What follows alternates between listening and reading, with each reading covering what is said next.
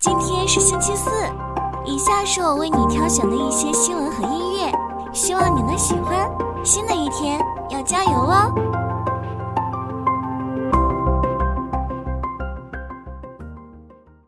据调研机构 Counterpoint Research 公布的数据显示，二零二三年第三季度全球智能手表出货量同比增长百分之九。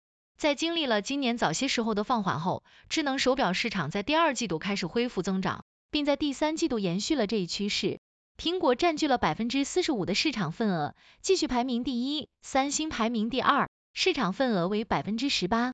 苹果在该季度创下历史新高，出货量同比增长百分之七。Apple Watch S 的推出对此有着重大贡献。分析师指出，全智能手表在国内市场增长，助推了这类产品在全球市场的表现。全智能手表拥有更丰富的功能，用户可以自由安装第三方应用，因此成为市场的主流。用户不再将价格作为选择智能手表的关键，而是将功能性差异化作为了选购时的重要依据。除了健康监测、运动监测外，全智能手表还推出了与智能汽车互动的功能。在高端领域，全智能手表连续两个季度实现了同比增长。虽然面向入门级市场的非全智能手表依然存在，但增长放缓已经是不争的事实。在这种情况下，消费者势必会投入更多的预算，选择功能更丰富的全智能手表。全智能手表通过搭载更高规格的传感器、更强算力的芯片，以更为丰富的功能来吸引用户。全智能手表有望从非全智能手表市场的饱和状态中受益，市场的竞争将更为激烈。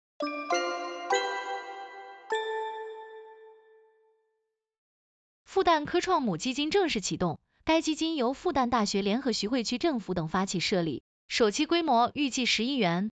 复旦科创母基金主要投向复旦系项目，旨在解决高校科研成果转化中的问题。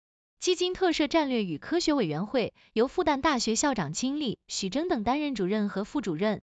基金将重点关注生命健康、集成电路、新能源、新材料以及人工智能等领域。除了关注复旦系的科研成果，基金还将引导子基金着眼于更大范围内的创投项目，寻找最优秀的专业投资管理团队进行合作。其他高校如中南大学、天津大学、南方科技大学、西湖大学、上海交通大学等也纷纷设立校友创投基金，积极参与科技成果转化。高校积极参与创投事业，主要是为了解决科技成果转化问题，而投资人则希望能够提前接触到优质科技项目。因此，高校与创投圈的关系变得越来越密切。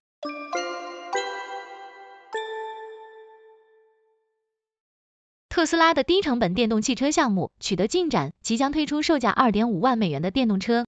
特斯拉 CEO 马斯克表示，新车将采用全新的生产线，产量非常高。马斯克认为，这将是一场制造业革命。低成本电动车的出现，将刺激更广阔的市场需求。特斯拉已在德克萨斯州的超级工厂建立第一条生产线，计划在墨西哥建立第二个工厂。同时，马斯克也表示，新车将通过大幅降低制造成本来实现低售价。对于消费者而言，低成本的电动汽车意味着更实惠的价格和更低的用车成本。特斯拉的低成本电动车将与传统燃油车竞争，并进一步推动电动汽车市场的发展。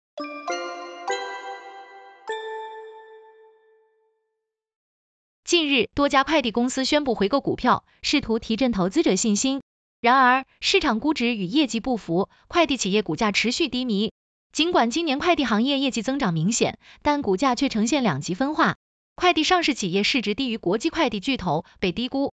资本市场更倾向于新消费、医药、新能源等领域，对快递股持观望态度。然而，全球跨境物流市场前景广阔，中国跨境电商发展迅速。快递企业看到出海带来的增长机遇，国内快递企业出海服务更具时效和价格优势，企业竞争趋向良性循环，因此我们有理由相信快递股有望迎来触底反弹。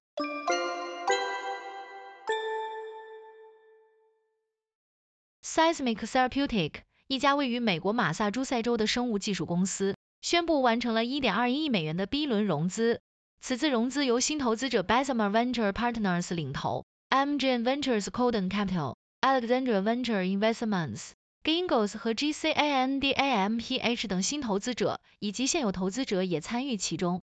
同时，Bessemer Venture Partners 的合伙人 Andrew Heading 将加入 Seismic 公司董事会。本轮融资所得资金将用于推进 Seismic 公司的两个领先项目的第一阶段机制验证试验，即泛免疫球蛋白 ECG 蛋白酶雕刻 SC 候选酶 S- 一仪器和 PD- 激动剂 FC 加马受体 e 的选择性双细胞双向 DCB 候选抗体 S- 四三二一。此外，B 轮融资还将进一步扩展 Seismic 公司的机器学习 Impact 平台，以提高免疫学领域的生物制剂药物发现。Seismic 公司的综合 Impact 平台利用机器学习整合了结构生物学、蛋白质工程和转化免疫学等关键要素，来控制失调的适应性免疫和治疗多种自身免疫性疾病。自 A 轮融资以来，Seismic 公司已将两个项目推进到 IND 研究阶段。这得益于机器学习技术在免疫学生物制剂领域的应用。通过 Impact 平台，Seismic 能够快速设计出类似药物特性的新型生物制剂，解决自身免疫性疾病的适应性免疫系统失调。其中，X 和酶项目设计了新型泛 A 蛋白酶，可以同时降低免疫原性和化学负担，以治疗急性和慢性自身抗体介导的疾病。而 DCB 抗体项目通过优化靶向，驱动自身免疫性疾病发病机制的细胞类型。特别是通过与 T 细胞接触的 PD-1 激活作用，以及通过抑制性 FC 伽马受体与抗原地层细胞接触，提供了另一种治疗方式。